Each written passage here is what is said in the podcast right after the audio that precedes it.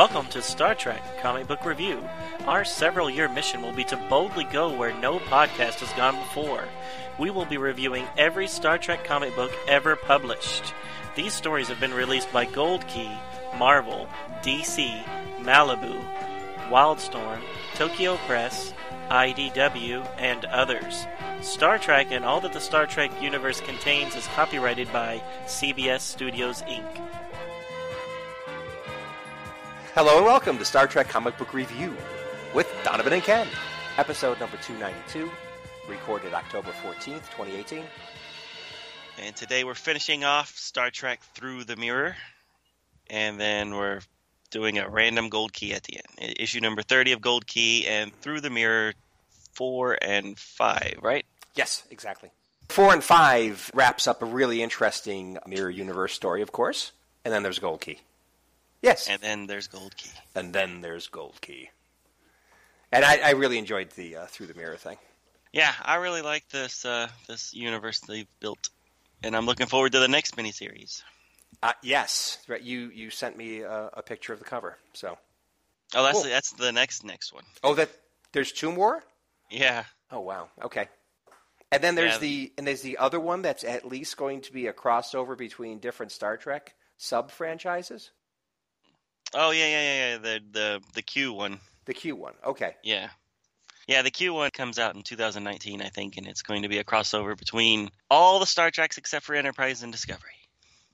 Oh. Or know, Enterprise. right? I mean, Discovery I can understand, but uh, Enterprise. Ugh. But I mean, but it's Q. Q can do anything. He could, yeah. But the ones that are going to be included actually did happen in the same time period.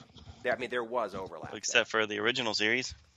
Oh, that's right. So why the heck? Can't, why the heck can't they? Okay, it's probably too much in one one uh, story. Because guess. nobody nobody likes Enterprise but me. I I'm like the only one. Enterprise. I like Enterprise. If I had to rank them, it's kind of low, but I still liked it. Right. Anyway. Okay. Hey, should, should we find out what happened in the storyline through Through the mirror? Yes, exactly. Yeah, sure. I think this is a, a, a nod to Alice in Wonderland. Ah, okay. I'm kidding. I, I, I was. I'm pretty sure. I thought that that was pretty much a given. That's why I said it. Okay. Anyways, sorry. Stupid comment. All right, so uh, issue number four of Star Trek: The Next Generation Through the Mirror came out in May of 2018, like all the rest. Uh, these came out weekly. The writer was Scott Tipton and David Tipton. The story A art was by Carlos Nieto. The story A colors was by Fran Gamboa. The story B art is by J.K. Woodward. Letters by AndWorld Design. Edit Sarah Gaydos. Editorial assist by Chase Marotz. Production design Neil Uyetake and publisher Greg Goldstein.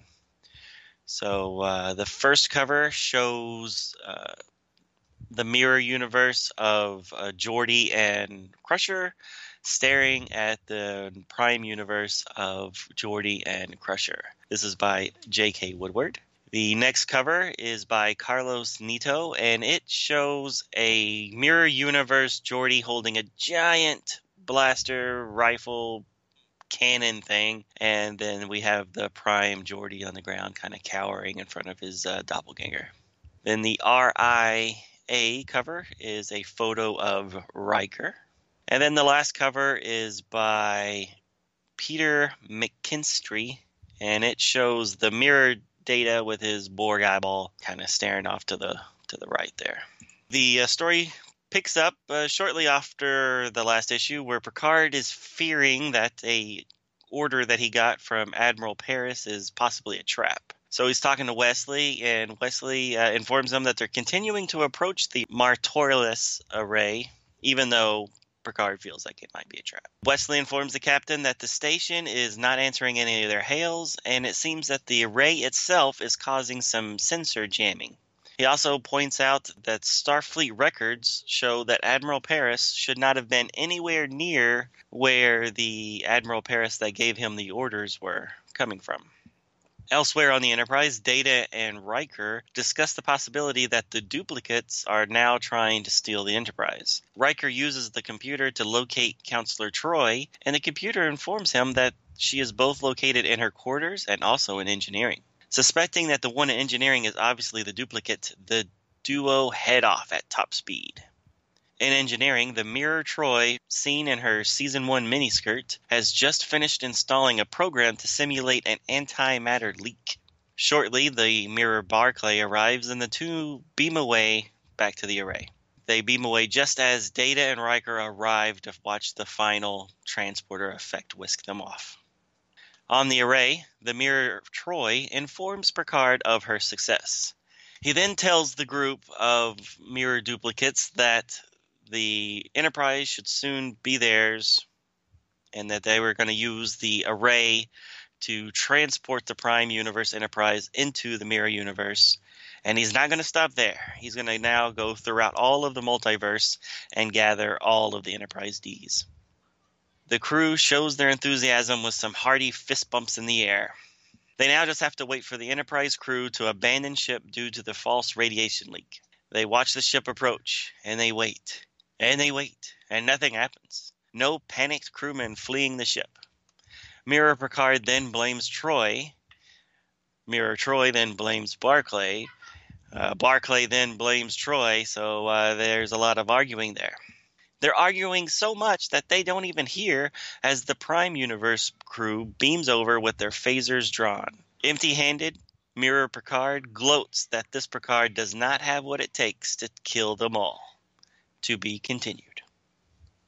Da-da-da. Okay, with cliffhanger, and I think this is very cool. So we've got our little uh, two little paths going here. All these little incursions from the evil Enterprise crew, and now finally they're brought together, and our folks have the upper hand because they figured out what was going on, and they've got the drop with their phasers drawn, mind you, on the uh, the evil versions that don't appear to have weapons drawn. Nope, they're just standing there. So they should have the drop on them, right? Yep, Anyway. yep.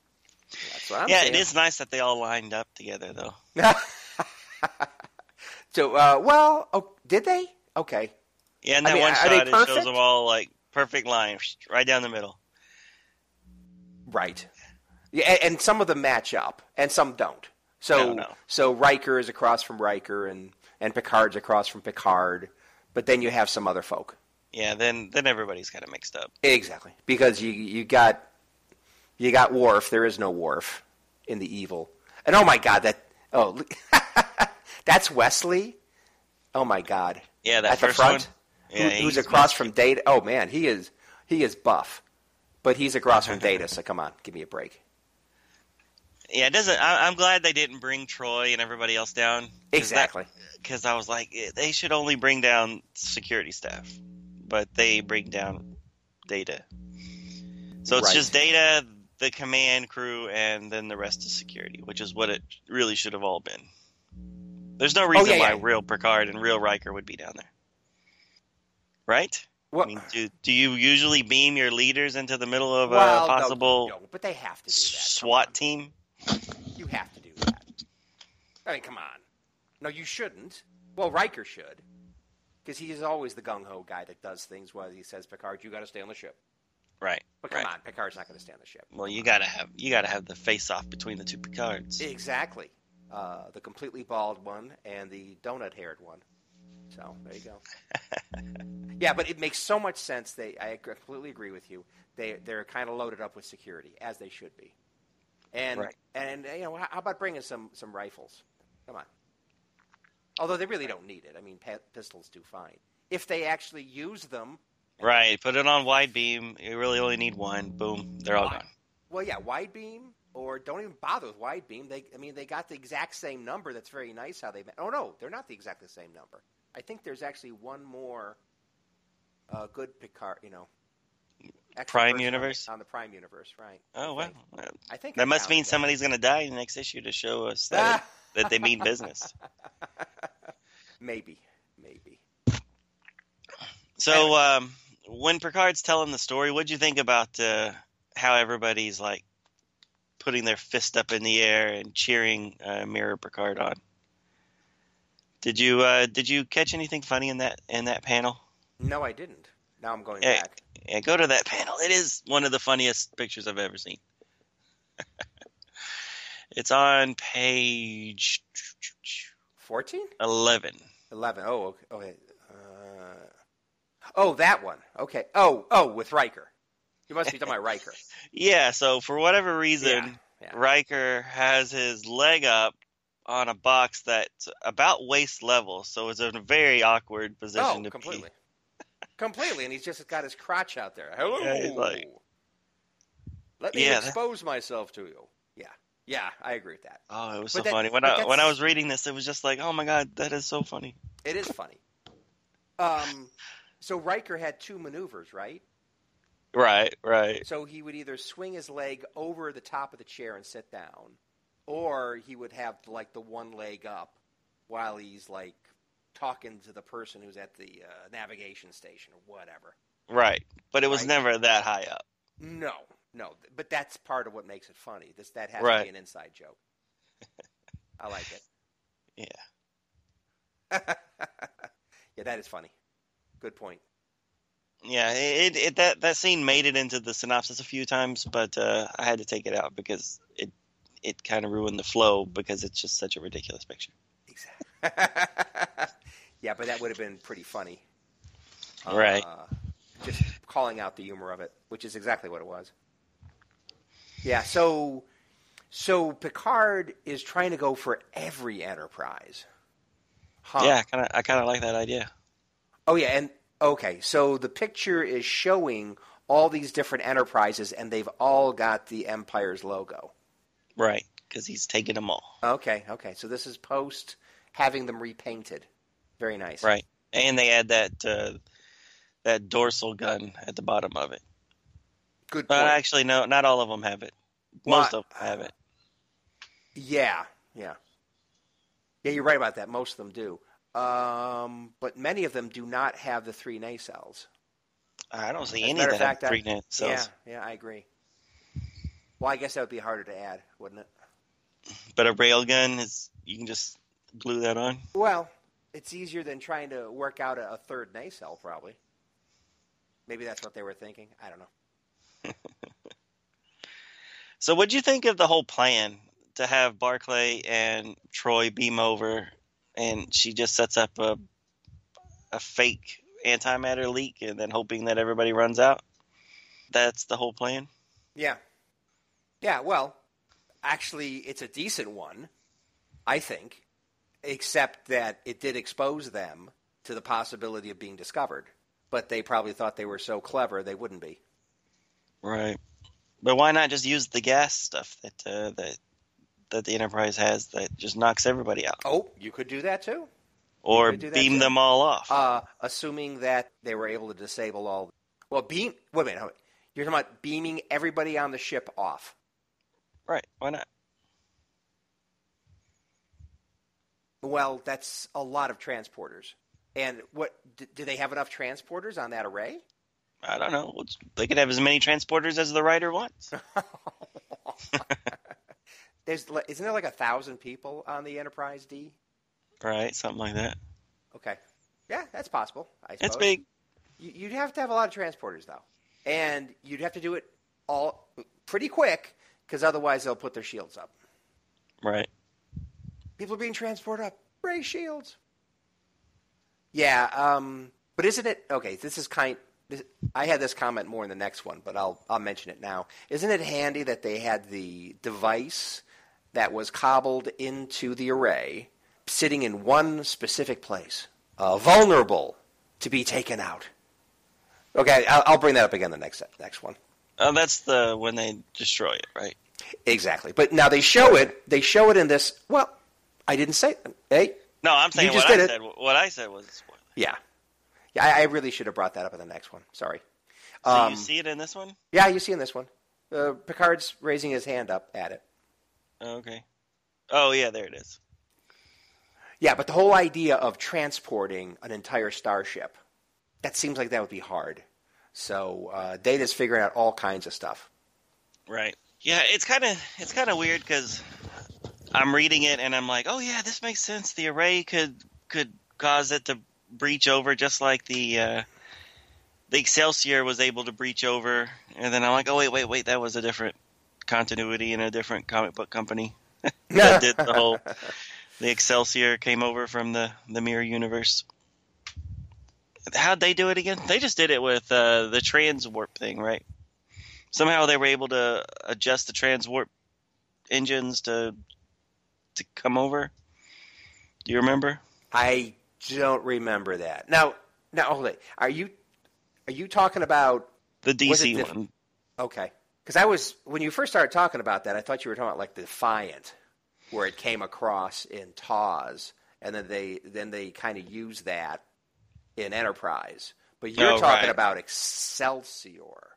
Yeah, I'm talking about Oh. Excelsior in the DC comics when Oh, when the one. mirror universe crossed over. I don't remember the details of that, but now that you're mentioning it, okay, I remember that. I, I kind of remember that uh, those Right. issues now. But that's what I was that's what I was thinking when I was reading this. There there was a part of me that was like, "Oh yeah, this matches what what what we've already seen." And then I then you know, obviously a second later I'm like, "Oh wait, that was a different different continuity, different publisher that that has nothing to do with this one." Right. But eh, I guess it did allow me to to buy it a little bit more than maybe you did. Whereas I'm like, yeah, this this, this is how it would This happen. is fine. Yeah, this this works. Yeah, why didn't they do it earlier? We know that it works. It. Exactly. What's what's what's what's taking so long? Right. All right. Um, what else you got for this one? Well, um, I thought it was interesting how Wesley figured out it wasn't Admiral Paris because of some checksum inconsistency, but his coordinates were different. Uh, that's better than the uniform. That would have been too easy. I mean, remember we were theorizing right, about yep. maybe the uniform wasn't right in earlier issues. Um, but okay, I mean, even though they were they were throwing in some computer techno babble about checksum inconsistencies, um, at least at least it's a little that seems like a little better way for Wesley to figure it out. I mean, the fact that he was actually in a different place than where the transmission came from. So that that's a little more sophisticated, at least, a little Right. harder to figure out, um, and makes the uh, the evil Picard look a little bit less of a doofus. So Although he did send Troi over there in, in a season one outfit.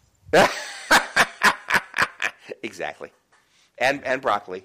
So Right. I do like how when they beam over, the Picard, evil Picard, gives them enough time to change out of those uniforms back into their mirror universe uniforms. exactly, how nice of you. How good Yeah. of you to do that. Yeah, he's a good guy. He's not all bad. No. Even though he has the goatee, he's not all bad. Well, and isn't that the interesting part? I think you had mentioned this in previous issues. He's Picard's evil, but he's got reasons for doing what he's doing. You know, Right. saving the empire and all that kind of stuff. So, even though he is evil, he's still kind of his motivations are not all just a traditional, you know, evil laughter, cue the evil laughter villain. Right. I mean, he, he- he's got some some motivations that make sense uh, based on you know where he was born and everything. So, so uh, I definitely had written down something about uh, Riker's high foot on the box. Oh, did you? Oh yeah, definitely in my comments. Uh, that's funny. The Mortalis array in this issue reminded me a lot of the array that was in Generations. Oh That- yeah. that the Klingons attacked. Right. Um, I was gonna ask you: is is is this established in an in, in an episode or something? Oh, the the array? I, I Yeah. don't think so Okay. because I did a quick search because I was thinking this reminds me of the one that was in Generations. So I was thinking, oh, is it the same one that was in Generations? So I did a little search, and uh, no, it's not. Um, all the the things that came up when I did a search on uh, Matoreles, however you're supposed to say it, array, came up with this uh, comic book. Oh, really? Okay. And I tried to find out what the array was called or space station, what the heck, what the heck ever, ever it was in Generations. But I had a tough time finding the name of that thing. And I think I just probably should have just watched the video again. But whatever. You still have it on VHS?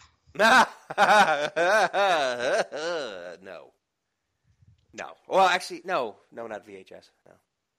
I think, Uh, it's- I think I Blu-ray. have. Blu-ray, oh, you have it on VHS. What did you record it off of the, off of like TV when it played or something?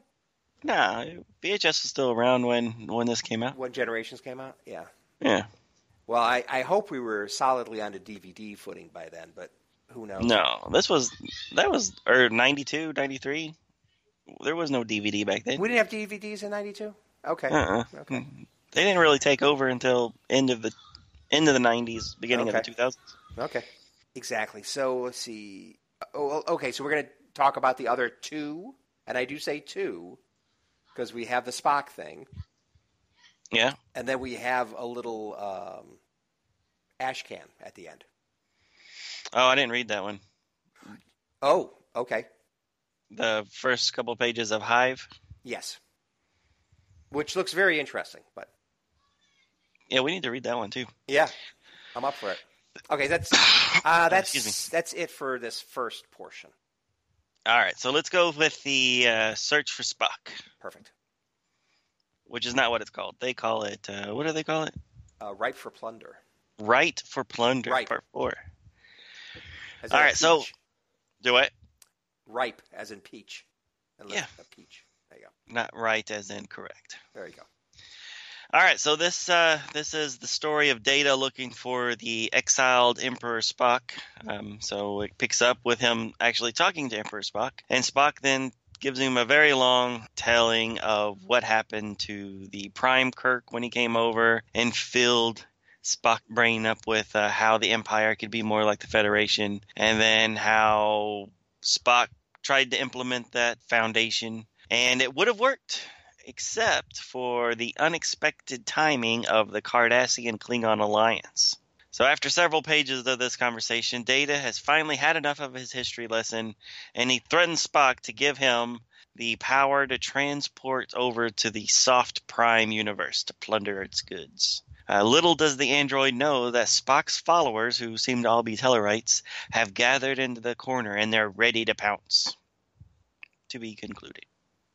Well, isn't Emperor Spock a very good host, offering Data a seat and everything? Yeah, and some tea and Some crumpets. yeah, yeah. He's nice guy. He's he's a very nice guy, even though this killer android came in and plowed through all of his uh, guards, obviously, or else they would have never let him go in. Not all of them. Some of them are still sitting in the corner. Yeah. So, okay, right. Let me see. Um, yeah, those But- Tellarites are. Um, so why do they all have knives? I mean, they've all got knives. Nobody's got a gun. I don't know. Spock doesn't believe in guns. Is that the explanation? That's the one I just made up. Okay. Well, my explanation is energy weapons would come up on scans. And they don't want that to happen. They don't want the location to be discovered. So maybe that's why they don't have uh, energy weapons. And they Yeah, use uh, candles or uh, genie lamps filled with oil. Are you okay? Donovan, Do what? are you okay? It sounds like you just did a pratfall. Ah, the headset fell off my head. okay. Sorry. That's no problem. Okay, so you know they got the genie oil lamp that's lighting uh, Spock's room and stuff. So anyway, that's my theory, and I'm sticking with it. You know that makes more sense than mine. Well, okay, so even if you had, let's say, one energy weapon in a locker somewhere that's, you know, it's turned off. Anyway, we'll we'll talk more about the next one. I'm kind And lead lined and all I'm, that I'm, stuff. I'm jumping Maybe- my gun. Yeah, lead lined, turned off. I mean, wouldn't that make sense to have something like that? Anyway, You speak the truth, Ken. I speak the truth. And that isn't that interesting? They were all Tellarites. I mean, what, why did they make that decision? because they're cute. Yeah, They're cute and cuddly. Uh, Everybody always wanted a Tellarite plush doll. That was always like the first thing. Uh, that must be a joke. And the second was a Tribble, but everybody wanted a plush Tellarite. Oh, okay. Damn. I, I missed all these things. You know, with the Star Trek deviations, I really wish they would have done a story of the the three little Tellarites and basically done the story of the three little pigs. Ah. But with three Tellarite brothers and a, and a Klingon coming to blow down their house. Oh, that would have been so funny. You know, I'm not sure, but I think you're being specious. yeah, a little bit, but that would have been hilarious. Uh, sorry. Well, luckily they look a little a little less pig-like in the uh, in the reworking post Oz, True. but still. Okay, that's all I have to say about that one. I- I'm looking forward to seeing how Data is able to wring the information out of Spock. Yeah, I was really disappointed in this issue because Spock doesn't really tell you anything you, the reader, don't already know. Right? So it's kind of like it was what four pages, three pages, and Yeah.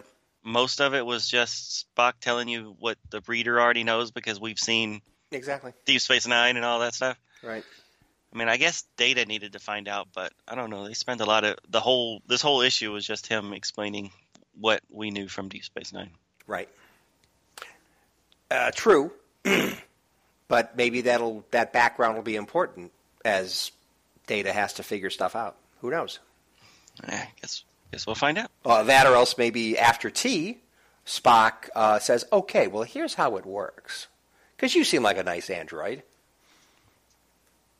But I guess we'll find out the next issue. I guess we'll find out. Okay. So, So, you want to talk about the Hive? Yeah. I want to talk about the hive. So that looks like an interesting one. yeah. So, Written by Brannon Braga exactly the man behind the worst Voyager episode ever. and some of the best.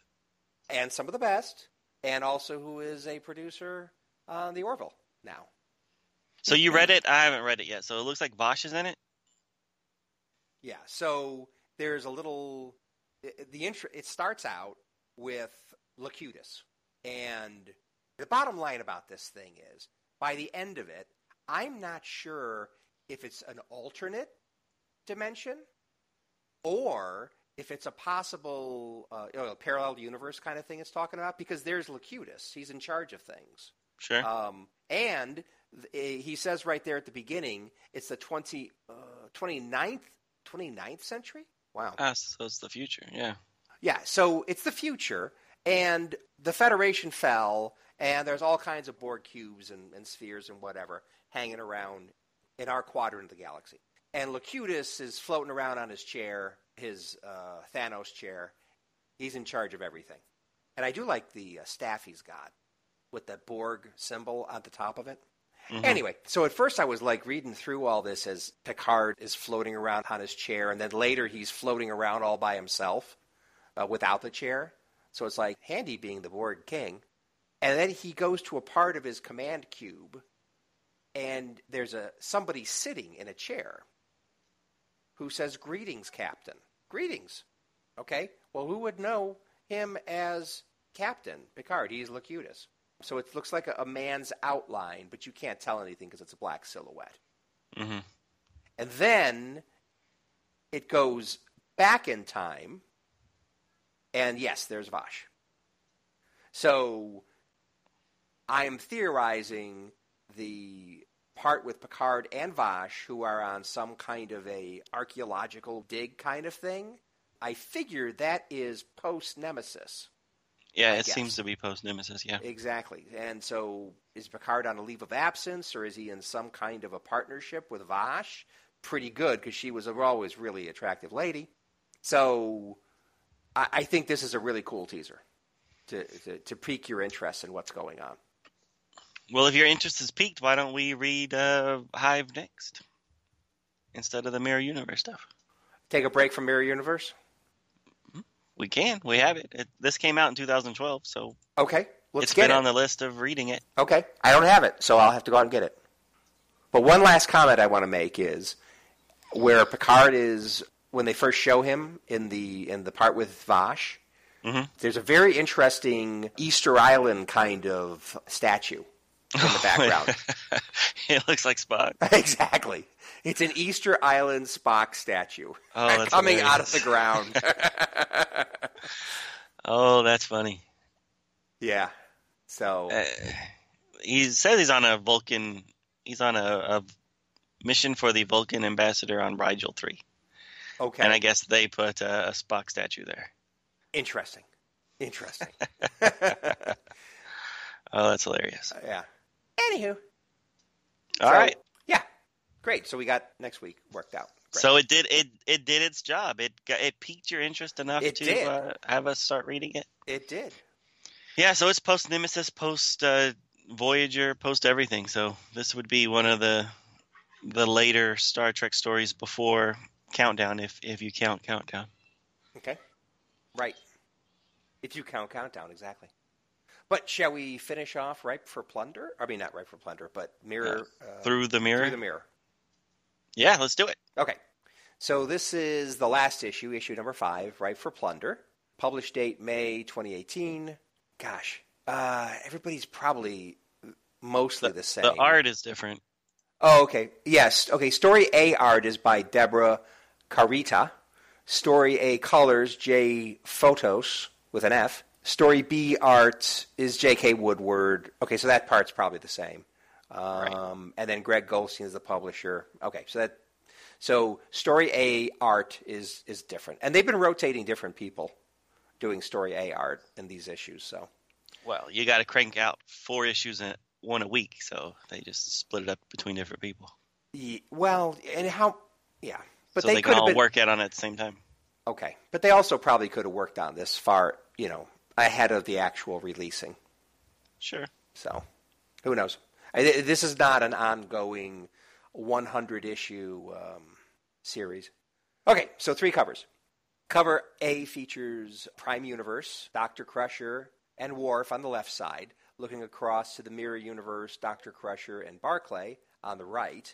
So now they're trying to they're starting to mix people up on the covers. Before it was always like Riker and Picard versus Riker and Picard, so they're mixing people up to get everybody in. I think. And of course, there is no direct correlation with Worf in the evil universe, or if there is, we're just not seeing him.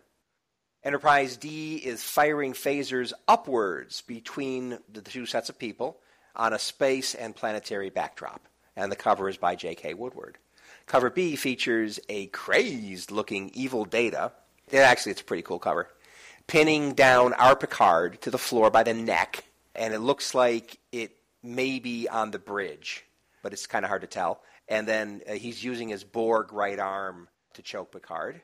Picard's right leg is pushing back against Data's chest, so his foot is on the chest, uh, which is really likely an ineffective defense move.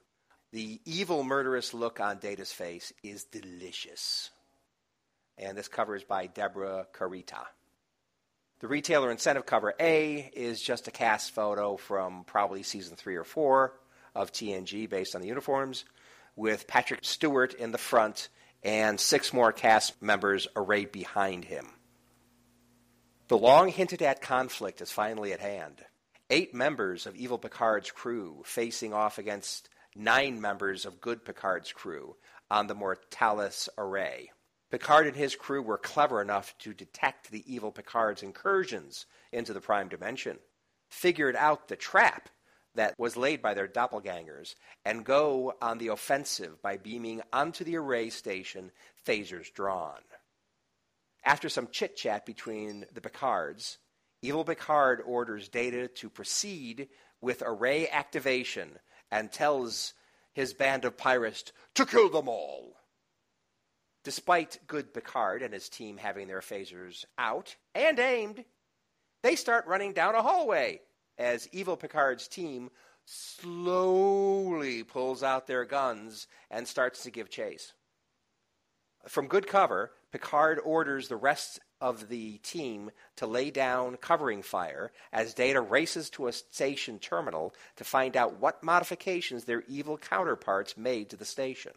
Data overcomes evil Data's encryption and discovers that a device has been rigged to the array that will turn it into an interdimensional transporter capable of transporting an entire ship. A ship named Enterprise D. Armed with the information and a map of the station, Good Picard and Riker head for an elevator that will take them to the device. Picard tells Riker to wait for Picard to take the single person lift and then to follow. Riker objects, but eventually relents. Picard arrives at the device first, but evil Riker is there also and starts firing on Picard. Evil Picard arrives when he too begins shooting at Good Picard, which between the two of them, they pin Good Picard behind a control pylon. Unexpectedly, Good Riker finally comes out of the single person lift shaft and fires at his evil self. With evil Picard and Riker distracted with good Riker, Picard fires on the device and destroys it. Evil Picard bellows that good Picard is ruining everything and fires again at the ceiling support pylon, which finally collapses with all the phaser fire. Meanwhile, below on the next deck, where most of the combatants are, Evil Data with his Borg laser arm is fighting with our data directly.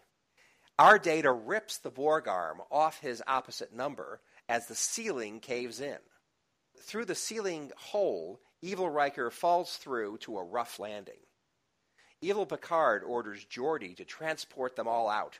Using a specially prepped tricorder, Geordi does so.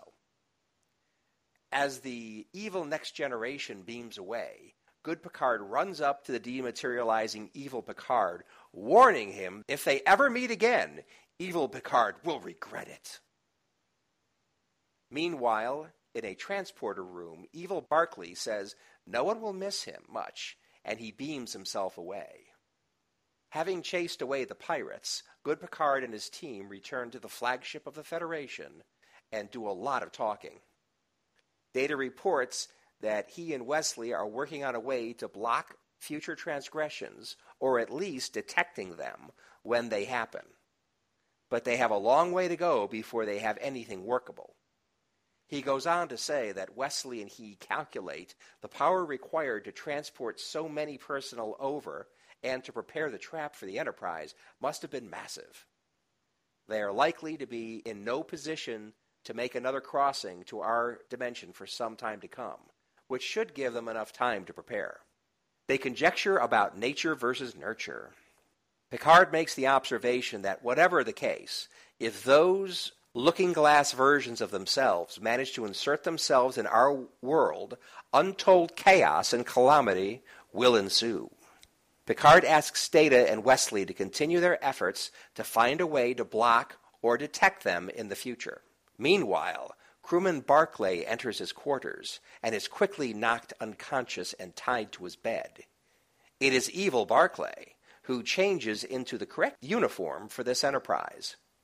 He says Lieutenant Reginald Barclay is under new management and laughs at his wimpy counterpart manically. To be continued in Terra Incognita. So that's the next miniseries. There you go. Incognita. Cool. I, I really am enjoying how they're really milking this. So rather than having an ongoing, spanning years, monthly generation uh, of, issues, they've got uh, it broken up into independent miniseries that just lead one off the other. Right. That's pretty good. It gives them more flexibility as to when they actually release them. They release them when they're ready, not just because oh, it's it's it's November, we got to pump it out. Right. Exactly. Right. Right. But uh, so, do you think that the Barclay that's in Voyager and all that stuff is has been this Barclay the whole time? No. what a what a wacky theory. I I had not I had not considered that. Right. I was just thinking that if you're going to take over somebody's life like this, why tie him to your bed? Why not kill him? Well, It, sounds horrible, but uh, he is a murderer. I mean, he's murdered in the other universe. Oh yeah. Oh, completely. But really, what's his objective? I mean, is it the long-term objective of completely taking over Reg, our wimpy broccoli, or is it something else? I mean, is it more of a tactical thing where maybe somehow his presence is going to help when evil Picard comes back into it? Yeah, I'm kind of getting the feeling that he's left Picard because he even says nobody's going to miss me. So I don't think he's on a mission for Picard. Uh, yeah, I, I, I tend to agree. But I'm just kind of wondering if that's what it's going to end up being in the end. But really, if he's truly thinking, oh, for, as a personal thing, I can I can do great things in this wimpy or per, uh, perceiving it as a wimpy dimension. I can be a wolf in the fold, a TOS reference, by the way, and you know do great things. I don't know what he thinks he's, he's going to gain out of this.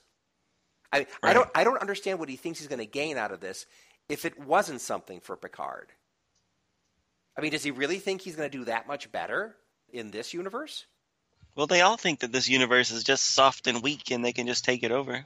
I mean, that's oh, Data's plan. That was Picard's plan. So now that he's well, there, he's like, "I'll just be the I'll be the best Barclay this universe has ever seen." Well, I don't know. I, I don't think evil Picard thinks he's going to take over uh, our prime. No, universe. no, they didn't think they were going to take over, but they think of this universe as being pushovers. Exactly, definitely, no two ways about it. But what does Picard do? He's going to grab materials that he needs. He's going to grab ships that he needs, but he's not going to take over anything. No, right, right. So, what does Reg think? I mean, does Reg really think he's going to be able to become the captain or something? I mean, you don't you don't do it through murder in our universe. I don't know. I think he just thinks that he's more competent than the other one. And... Well, that and that that may be, but he's going to show himself pretty quickly that uh, he is not broccoli. Right. Of all the people that are really different between the universes, good lord. I mean, the evil Reg is evil, competent, and exceedingly confident. And that is very different from our Reginald Barclay. But he doesn't have a goatee, so how do we know he's really evil? Good point. Good point. Well, he, yeah, but from his behavior, obviously. I mean, right. Uh, Barclay does not does not ram crewmen up against a wall in a turbo lift. Mm-hmm. So what if he ends up staying in this universe and then there's two Barclays? One goes by the name of Barclay and the other one goes by the name Thomas. of like M- Murtaugh or something. Martok? Murtaugh? Martok, yeah. Uh, uh, or Thomas. Mm, I don't think that's going to happen. You don't think so? I don't think so. What was his gimmick on the A team? Was he he was he was a crazy he, guy? Oh, okay. Oh, Murdock. That oh, that was a that was an A team reference. Oh, yeah. I'm sorry. exactly. I didn't get that. Okay. Was he a uh, master of disguise or something, or he was just crazy? Was I never watched. Guy. Okay, I never watched it. He so was a crazy know. guy. Um, so he he was definitely strong on the comic relief and he was always doing crazy things. And did he have a particular talent? I don't remember. Um, mm. I don't think he was a master of disguise, though. Oh, okay. I never watched it. I don't know. Yeah, well. I watched it a, a few times as a kid just because Mr. T was popular. and then I, I realized, I, oh, this is not the Mr. T cartoon. Pass. I used to watch it at first because well, it looked like it was an interesting action thing, but uh, because uh, Starbuck was on it. So from from Battlestar uh. Galactica, he he was face. So that's what got me into it, and also I like George Peppard. Uh, he was Banacek, and he was in a whole bunch of movies. So from those two, that's what got me into it. Although it was probably more Starbuck than anything else. Uh, Dirk Benedict, I think. Oh yeah, the actor's name. Yeah, that's his name. Yep. Um, and then uh, and then uh, Barclay, the guy that plays Barclay, I don't know his name. Um, I mean, he was good. He he he was one of the. I, I never saw him before, but he was really entertaining. he was a funny guy. Hmm. Did you uh, watch the movie? Was it any good? Oh, my sons loved that movie. They just ate that movie up, so I got to see it a lot. Um, it was okay. It was yeah, it was okay. I, I they don't have they don't have cameos or anything from the originals, do they? Um, I don't remember any cameos. Uh, George mm. Is dead, so definitely not him. Um, I thought Liam Neeson getting Liam Neeson to do it that was interesting. The guy they they had doing uh, Mr. T, I mean, he he doesn't have near the charisma of uh, of Mr. T. I mean, Mr. T was a presence on that TV show, and the guy they had doing it, eh. And then uh, we, we really need to get back to this issue. Um, yeah, All right. it, it was it good. a- It was it was action packed. It was it had a good budget, but anyway, All right. So uh, back to this issue. Um, a lot of fighting, a lot of hiding behind quarters and shooting at the other person. like I said in the synopsis, they completely had the drop on them. They didn't have any guns out. Now, now Data's arm is a gun, so I guess that was out. But in one issue, they've got the drop on them. In the next issue, our folks are running like a bunch of cowards. Right. And how did that transition happen? Just because Evil Picard said, "Kill them all." I mean, was it was the was it the loudness of his voice that made them go, "Oh, oh, I guess we better get out of here." in the last issue, they ended up and they're literally like maybe a foot away from each other. Yeah. And then in this one, it seems like only the Picards are standing close to each other, and everybody else is pretty far back and Yeah. obviously able to shoot, And, pull their weapons out and shoot. And it's not like they have phaser hand phasers. The the the mirror guys pull out phaser rifles, which they did not have last issue in their hands. No, they did not. You're right. Except for Picard. You Where do they Picard- pull them out of?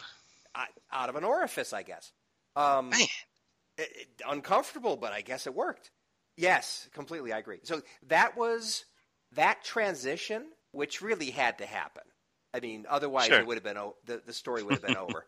So I understand why they did it, but that particular transition, kind of, that really bugged me.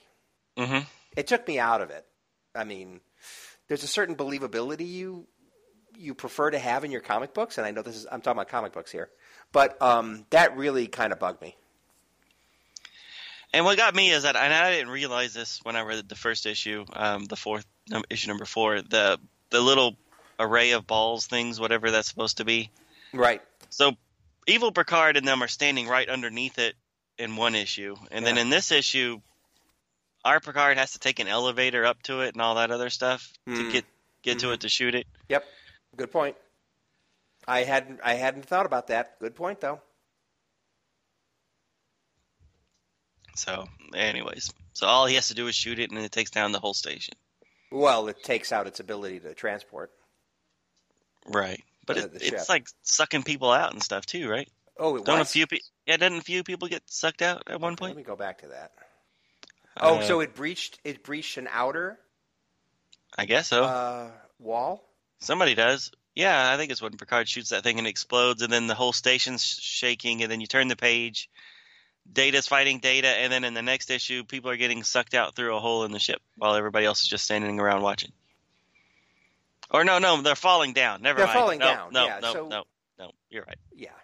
So because of all of the firing on that support pylon, Yeah. uh, that evil Riker and Picard, it caused the floor to collapse, which is the ceiling where everybody else was. right. That evil Riker fell through. Exactly. And then evil Picard jumped down. Is that right? No, they trans. He must have jumped down because they were all together. yeah, when he, they he jumps down. I guess I don't know. He's Yeah, down there, They didn't show it, but he must have done that. and then they just all beam away. Yeah. One shot. Now, I just want to point out something that is I was not expecting, but Evil Picard has a, a hand phaser. Right. And the first time I'm able to actually see it decently, it looks a lot like a Wrath of Khan phaser. So there's a panel on what page is it? Uh, page 11 Right. upper right hand panel, and uh, Riker is smiling and shooting his rifle, and and Picard is raising his hand. He's got a, a hand phaser in it, and it looks a lot like a Wrath of Khan phaser. It's like, hey, what's that doing there? Um, Yeah, you can see it in the bottom one when when fake Riker gets shot too. Yeah, but that doesn't look. But in that photo, it doesn't look like a Wrath of Khan phaser. It looks too long for that. Right. So anyway, uh, so he, they they got some kind of hand phasers, which is a bit different from the Prime Universe phasers. Um, but still, um, yeah. Okay, so I'm in. Uh, I'm on page thirteen, top of page thirteen. It looks like maybe um, Wesley. Wesley is getting knocked back or something, and he is holding on. Okay, so from that angle, he's he has a hand phaser, probably the same kind of thing that that Picard had, uh, Right. Picard, and that is definitely not a uh, a Khan phaser. Okay, So you notice that uh, Wesley has the spiky hair again. yes, he does again. So it goes from issue to issue. He has normal Wesley hair, spiky hair. The next issue, normal hair again. yeah, and, and is that because of the uh, the artist? We keep Yeah, I'm sure. Artists. Yeah. So Riker does get hit with a phaser from the other Riker. So Yeah. Mirror Riker gets shot and Yes. then still runs away. Yes. Exactly. So they don't shoot him again while he's hitting down, or does he not even fall down? He just like He does it. takes it and keeps running. Yeah, and in and in the the panel just before it, where he shot, he shot right in the back of the neck or maybe the shoulder. Right, it hurts. So he's hit. Now it could have been on heavy stun. I mean, why wouldn't you have it on heavy stun? But yeah, the absolute next panel, Evil Riker is is, is sprinting to get away. Yeah, and he's dodging both phaser fire from Riker again and Picard. Exactly. So, So, he I takes a hit, and then he's still able to dodge two different blasts at the same time. Yep. The dude is a monster. Another example of where during this little scuffle they do something that makes no sense. Yeah. Well, they had to get away because we got to have more of these stories. Exactly. All right, so uh, I don't know. I- I'm looking forward to the next one. I like it. I like this uh, story. The Tiptons have crafted a great crossover, Mm-hmm. and they just keep. Um, I like it. they keep cranking it out. They could be doing this for a while if they wanted. I, I wonder how far they're expecting to take this. Right. I mean, I guess they could take it as far as they want to until it starts becoming old hat. As long as we, as long as we keep buying it, they're going to keep doing it. I think so, and why not? This is new. The whole idea of the next gen crew, uh, a serious, well written mirror universe treatment is pretty cool. But eventually, this is going to become old hat. So Sure. we'll see if they can keep making it fresh. For two more miniseries, is at least. Exactly. Okay. I, I loved seeing how our data ripped Evil Data's Borg arm off.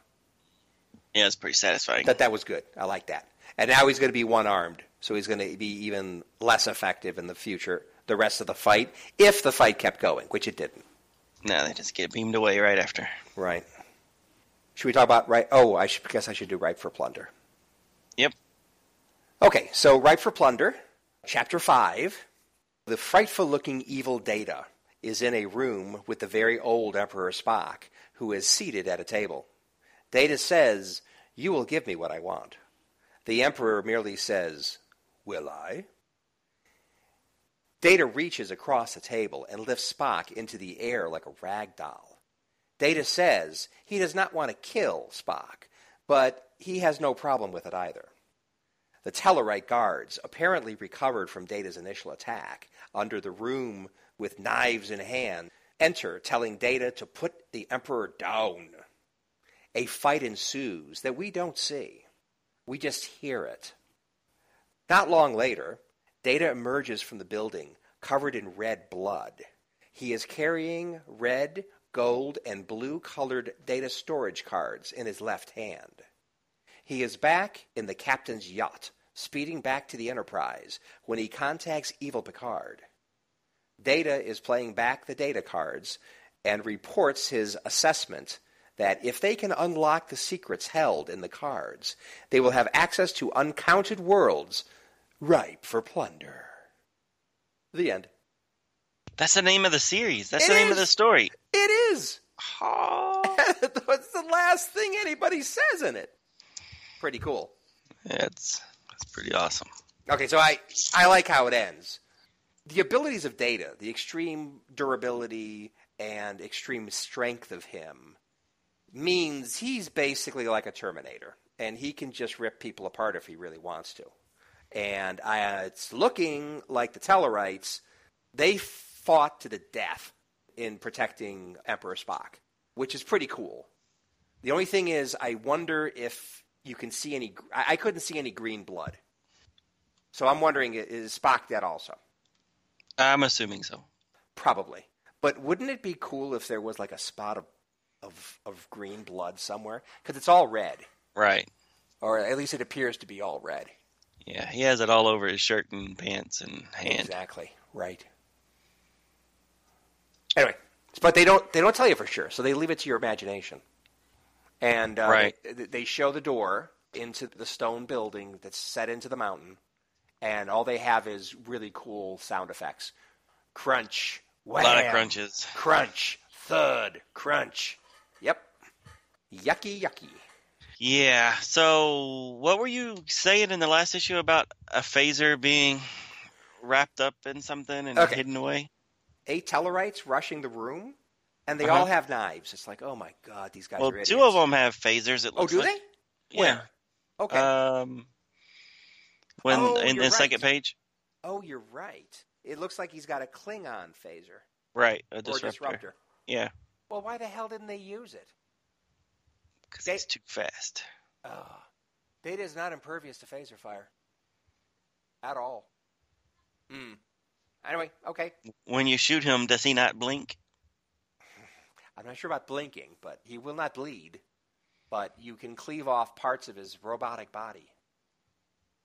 Okay. Oh, you you don't remember that that uh, that line from the show? Uh, no, I don't. Yeah, at one point he says, "If you, if you, Data says Right. Yeah," he says, "If you prick me, do I not blink instead of bleed?" Get Cool. it? So which Yep. episode was that? I think it was the the. It might be the Naked Now one or the Naked Time one or whatever it was, but I don't know for sure. Oh, so like first season. Yeah, Okay. it's Cool. a good joke. It's a good joke. Well, okay, so uh, obviously it, it's what's that Shakespeare? Uh, Well, anyway, so it's if you if you prick me, do I not bleed? Right. Okay, so I get that part of it, but the blank part. I mean, I know it can't be bleed, but Right. Because when they take off his skin, he he has those LEDs underneath his his his skin that blink. oh, okay, okay, cool. I'm assuming that's what I always assume. So, right, I don't right, know. right. I don't know, but now Data has the data cards here in this one, and and now we now we know how they got over. Well, I- agreed. So he's got TOS data cards, old TOS data cards, and it's cool because you, I mean they even look like just pieces of wood that have blue, gold, and red paint on them. that's that's what that's what they look like. as they should. If they looked anything exactly. different, I'd be upset. Exactly. So it ties you right back to the low budget property masters of TOS. So Data still has to figure out a lot of stuff in here, right? There's just data cards. So over all those years, Spock went ahead and did further research to figure out how it all worked? Or did he have enough information at the time that they sent Kirk and company back? Right. Because cause Yeah. I'm, I'm trying to figure out this is not easy stuff, and it's not like you've got some interdimensional storm. Wasn't there some interdimensional storm or something going on The did the Uh, transporter thing? Yeah. that affected the transporter beam? So, and wasn't there like a window or something that had to be opened in the in the TOS thing, and it was whatever it was was was rapidly collapsing. So uh, maybe I'm being just a little bit too fastidious here, but that's what happened then. So Data needs to take these cards, whatever they've got on them. The only thing we know that there's like some video and stuff. Okay, great. And from all this, he's going to figure out how to transport over without this phenomenon, I guess, that happened in the TOS era. And he's Mhm. going to figure all this out based on videotapes of Kirk and Scotty and stuff. Yeah, exactly. Okay. So hopefully there's more information on there than just that. Well, I still think they're implying that Spock's been transporting on it? over. Yeah. Oh, Spock's been transporting over. Well, I, I, oh, that's I don't right. know. Oh, you're right. That, they were that he that's where he was getting. These That's how he got from. all those supplies. Okay, you're right. So Spock has had all this time with information about what happened when they beamed back. So he's been working on it this whole time, and he's actually been using it to get supplies. Fascinating. You're right. So Data really didn't have to figure out that much, other than just if there was any encryption on those cards to break the encryption. Right. Huh. Okay, that makes more sense. If Spock had been working on it for like 30 years, or, or well, no. Uh, what, 80 years? Something? Okay. Okay. that and he was sense. emperor for a while, so he probably had a lot of resources to to do a lot of that investigation early on. I'll buy that. Okay, so that's So- uh, I think that's all I have to say about this one. I I, I really enjoyed the uh, Ripe for Plunder bits. Yeah, I did too. Uh, except for that one that I had to do in the last issue because it just seemed like regurgitation of information we already knew. True. Agreed. All right, shall we move on to our gold key uh, issue? Let's do that. So we're not going to talk about the ash can of Discovery se- Succession. Uh, no, I didn't read it because it's I just the first couple pages of the, the, the issue. Yeah, and really all it's doing is um, just showing Lorca and uh, Michael in bed together. Eh. Nice. Nice. Anyway, And so okay. it's set 100% in the mirror universe, yeah, yeah. This and looks, obviously before the events of the TV show. Because Lorca is not in the mirror. Lorca, he dies, right? So well, uh, there's a there's a first part where Lorca and she are together, so Oh, that's okay. probably a little bit further in the past before they switched, and then maybe yeah, one year later after the destruction of the. Okay, so it's it takes part in two different time periods. gotcha. Before and after. Gotcha. There you go. Okay, All right. and that's another one that should be interesting to be reading. Yeah, I want to read that one soon. Wunderbar. Okay, Death of a Star. Yeah, a star, a Death Star, maybe. it says Death of a Star. All right, so this issue came out May of 1975. Issue number 30, Gold Key, entitled Death of a Star, but Death and Star are huge in pink, and of A is tiny little black font, so it definitely looks like Death Star.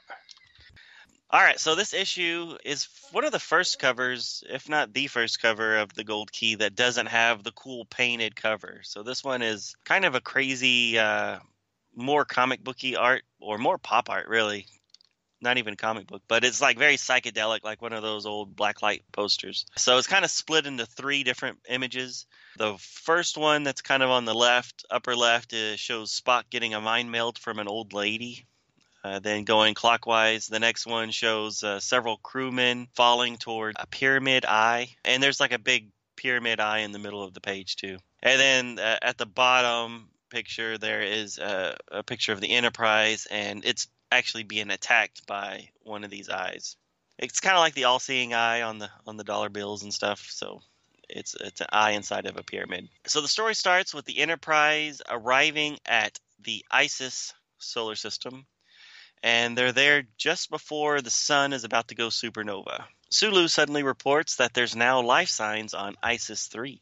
They talk at length about how this cannot be since the Federation team just recently scanned all the planets and there was no life. Eventually, Kirk decides that they should go ahead and check it out in order to not risk humanoid life. Once they arrive at ISIS 3, Kirk beams down with Uhura Spock and Nurse Chapel. When they get to the surface, they find lots of vegetation but no humanoid life. Suddenly, they are attacked by lightning bolts from the sky and slapping fern leaves. In the end, they're all kind of herded together and they find themselves at a large pyramid structure, and it also has a floating eyeball in front of it. Before they can blast their way through the door, the door just opens itself up by itself, and we hear a voice that welcomes them.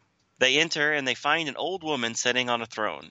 She calls them by name and says that her people had just left her. She claims that she is the sun Isis herself, which Kirk thinks that makes her a Warp 4 loony. His words, not mine. Kirk leaves chapel with the old woman and they go to try to find the other life signs. Once they leave the pyramid, they are attacked by the surrounding forest again and they must return back into the pyramid. When they do so, they find Chapel is now knocked out due to some solar storms. They are unable to contact the Enterprise to get beamed away. On the Enterprise, Scotty is informed that the sun will now explode any minute now, not the 48 hours that they thought they originally had. Kirk and Spock explore more of the pyramid itself, falling and floating down a corridor to a basement area where they find computer banks that telepathically show them the history of the planet. Isis, the sun, created the planets and the star. Seeing that the planet was barren, Isis itself seeded the planet with a bunch of little eyeballs that then turned into these humanoid life forms that flourished and worshipped Isis. But eventually they died out, and now Isis is here on the planet by herself, and she's also the sun, which is about to explode. Kirk and Spock return to the old woman, and the old woman confirms that she is indeed Isis again. She tells Kirk that he came to the planet to watch her die, so he will stay on the planet in order to watch firsthand. When Spock tells her that he does not necessarily believe in superstition, she touches his head and shows him the truth. This all somehow changes her mind, so after the mind meld, she then teleports the crew back to the Enterprise. The Enterprise attempts to leave, but the sun goes supernova and they cannot outrun it. But somehow, the Enterprise is able to ride through the storm of a supernova within what they call the eye of the storm and remains pretty much unscathed. They all speculate that perhaps it was Isis herself that allowed them to survive. The end. So does that actually mean that stars are living beings, Mr. Donovan? It does, yes, and that the suns themselves are what populates the planets. Amazing. Amazing. But luckily, we do not look like mud people or whatever. Right. Yeah. Our, one- our, we uh, have two eyes. Yay. our son was a little more creative than Isis. is. yeah, so these people that ISIS arose from the ground uh, look like, like clumps of mud with a single eye. yeah, they're Cyclops. That, Yeah. uh, they're Cyclops, yet they don't seem to have an eye in there. It's just like it's like a hollow. it's like a socket. hole. Yeah. Yeah. That's, that's yeah, a good point. they're kind of weird looking, They're but weird they're looking. able to build pyramids and stuff. So I guess, So they must be able to see yeah, or something. yeah. I don't know what why they went all in on this eye thing, the eye, the the all-seeing eye or whatever. I don't know. So it's Isis. Wasn't that a um, that was the Egyptian sun god? Is that right? Yeah, something, think. some magician. Okay. And and, and that triangle, a pyramid triangle, whatever, with the eye in the middle of it, that was probably her symbol, Right. I guess. So they just went with the theme, I guess, when they made these these Mm-hmm. mud people, and uh, it went with the eye. But you're right; it, it look, does look more like a hole in the middle of the head than it does an eye. Right. Yeah, because there's really only one panel where you see their face. I think it's pretty much all you just see their backs for most of the rest of it. Hmm. Oh well. Yeah. I don't know. It's kind of weird reading this because of ISIS means something else now. When you Oh, oh, that. right. I, I didn't even think of that. Yeah, you're right. Oh, really? I w- no, yeah, I, w- I was just thinking of the Egyptian sun god. Never once did you think of uh, I- the I Shazam didn't. character? You're so funny. Uh, no, I definitely didn't think of that. And so, so ISIS must be more than just an Egyptian sun god. If Islamic terrorists took on this name, or is it something completely nothing to do with the Egyptian sun god? uh, I thought it was an acronym for something. Maybe it's an acronym for something. Okay.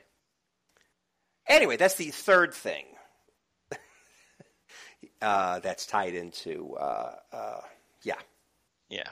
Possibly tied into it. I, I did not think of either one of those other two things. I just really just, just focused on the Egyptian thing, the Egyptian connection. Right. Right. So, anyways, Yeah. a lot, a lot of emotional backstory packed into that one word now. That uh, maybe wasn't there back in 1970 when this issue came out. There you go. I think overall, it's yet another relatively weak issue. I, I guess there's a little bit of interest in the idea of suns actually being living beings. I guess, uh, but that Say, they Are you sure? Ah. but the idea that they can take physical form and they basically are God. they they make living beings and things. Right. Um, the idea of the sun nurturing, that's fine. That's the energy on which life becomes. So I guess in a way it kind of makes sense. Because you can't, the best of my knowledge, you can't have life without some kind of uh, solar energy. sure. So I guess I just found this to be kind of a, a bland meh Goldie Right. Yep. overall. Yeah, things things happen just because things have to happen. Yeah, but it doesn't. Yeah, like like the idea that they multiple times tried to get out of the area, but then they were herded back in again or whatever. Right. It's like, slapping eh. ferns and lightning bolts out of nowhere. Uh, And phasers, hey, our phasers don't work. It's like, what? Well, that that's weird. In that picture, Kirk and Uhura's phasers work just fine. It, I mean, they they don't they don't hurt the trees, but Spock says, "Captain, nothing. Our phasers don't fire." Yet in that panel, clearly, Kirk's and Uhura's phasers are blasting the tree. It's just not hurting it. right? And then the next panel shows Kirk just throwing the phaser at the tree. Mm-hmm. Which is which is always effective, Right. I must say. Yeah. Yeah, I remember as a kid there was always a joke about the the George no yeah, George Reeves Superman where he would get shot at and he would just stand there and then when the criminal bullets. threw threw the gun, he would he would dodge out of the gun. Oh, right, that's out- right. That's fine. Yeah. Okay, so the bullets going at the speed of sound, whatever, they don't Right. hurt you, but you're going to No. get out of the way of a of a gun being thrown. Right, exactly. Yeah. That's funny.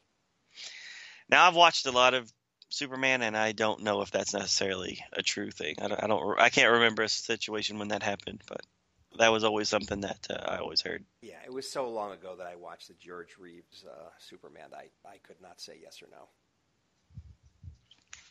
Okay, I, one thing I'm wondering about this issue though is, um, okay, so they included Chapel on the away team rather than Dr. McCoy. So where was Dr. McCoy? I mean, was he off making some movie so he couldn't be in this issue? Yeah, I don't he's know. Not an issue at all. Yeah. Yeah, so he's not in at all. And normally it's it's McCoy who would go on an away team mission like this, but instead they used Nurse Chapel. So, you know, okay, bravo, inclusion, you know, kind of breaking it up a little bit, you know, with with more ladies on the on the away team because they send a Uhura too. So either that's very enlightened or they just wanted more pretty faces in the uh, in the issue. I'm not sure which. Right. Yep. Or just to mix it up a little bit. Maybe that's why they did it. I don't know. But I just thought it was odd. Yeah. I guess they they didn't want to leave. They didn't think McCoy would stay with the with the old lady while they went and tried to escape again. I don't know. Well, would they, then Uhura could have stayed. I mean, I don't know. I don't know. I don't know. I don't know. I did not like this issue. no, no, neither did I. The only thing I really did like was the artwork of the Enterprise, uh, especially when the sun's the going nova. Yeah. I thought that was pretty dynamic artwork for. I mean, it still has the all-seeing eye kind of in there and shooting rays and stuff at the Right. Enterprise, but it just looks really cool. It does. It looks like it's a toy um, on an ocean being buffeted about. Huh? But it's a miracle, Captain. We're we're saved. We're in some sort of space pocket. That's what Scotty Yep. says. That's what he says. I believe him. I believe him. It is funny in the last panel. It still shows a sun out there. So did did they go to another solar system? Exactly. Exactly. That makes no sense. But wh- why should this make any sense? Well, and why why did the old lady she literally says, "I'm not going to let you go because you wanted to watch me die, so you're going to stay here and watch me die." And then Spock's like, "But I don't believe you," even though he just he just got the same telepathic vision that Kirk had of the past. So he's like, "I don't believe that you're really Isis." And then she touches his forehead and Right. and then he's able to convince her while she's showing him who she really is. hmm Doesn't make sense. It was less like we got to get him back on the ship. Because I really liked it when she said that. That line, "You wanted to watch me die, so you'll stay here and watch me die." I thought that was that was brilliant. Yeah. And then they kind of ruined it with Spock just getting a mind meld, and then she changes her mind.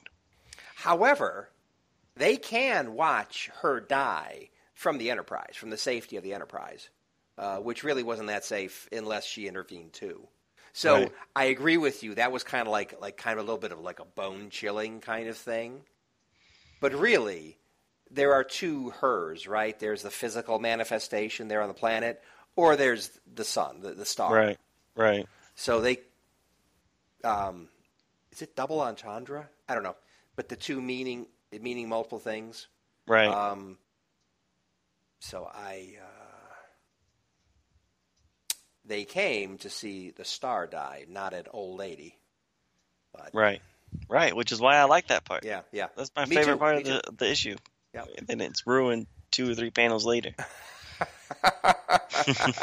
and then again ruined because she supposedly died, but hey, there's a, still a sun in the, in the final panel. I did not notice that. That's a very good point. Yeah, don't read too much into that. That's just like we have to have a picture of space, and so we got to throw a star in there. Well, but but oh, but you can have you can have. I mean, there's there's star. There's other more distant stars in that panel Sure. because you've got on the right hand side you've got the uh, the black star field, and Right. the, but the left you've got. I mean, they put it in there because this whole issue was about this particular star, Right. and having it again in the final panel kind of makes sense. You know, it's like the the, the last scenes in a movie, most movies they say, is really what the whole movie was about. That was the point of the whole movie. Uh, that's what they say. And and this is the final panel of the issue. And really, a lot of this issue was about the star and their interaction with this unusual star, or maybe not that unusual. And uh, I guess that's why they put it in the final panel. But whatever. Yeah. Well, I would have liked it better if there was like a little gravestone instead of uh, an actual full blazing star, Right. just like a REP ISIS star. Oh, there you go. Okay. Yeah. Anyways. So that's all I have to say about this one. Yep. I'm done. Yeah. All right. So next episode we'll do some Hive. Let's do that. How many issues are involved? Uh, let's see. Uh, it is four issues. Oh, okay. So we'll do the first three. Here's what I propose. Oh. We do the first two, and we include one gold key. And then the next episode, we do the last two, and we include one gold key. All right. Ken has spoken. We're uh, we're doing Hive one and two, followed by Gold Key thirty one next issue. That Next sounds episode. good. That sounds good. We got we got to keep our, our gold key going. Right. Just do a little every once in a while, and then eventually all the medicine will be taken. Some people love those gold keys. I and I love them usually. I just didn't like this one. Yeah, it's kind of like watching old Lost in Space episodes or you know that kind of thing. Mhm. When you saw it as a child, it was great, and then you look at it as an adult, it's like, eh, they really didn't try that hard, did they? So there you go. Whatever. But this this is all part of our charter, so we're doing it. It's true. We're doing it. We're we got doing it. it. baby. Thanks, buddy, for listening, and we'll be back next week with those Okay. issues. Excellent. Thanks for joining us, everybody, on the review. Later. Thank you for listening to Star Trek Comic Book Review. All Star Trek stories and characters are copyrighted CBS Studios Incorporated. All music, stories, and characters discussed are for entertainment purposes only. You can email us at startcomicbookreview at gmail.com. Visit us at our website, www.stcomicbookreview.com. Subscribe to us via iTunes or friend us on Facebook at first name ST Comic, second name Book Review. See you next time on Star Trek Comic Book Review. Let's get the hell out of here.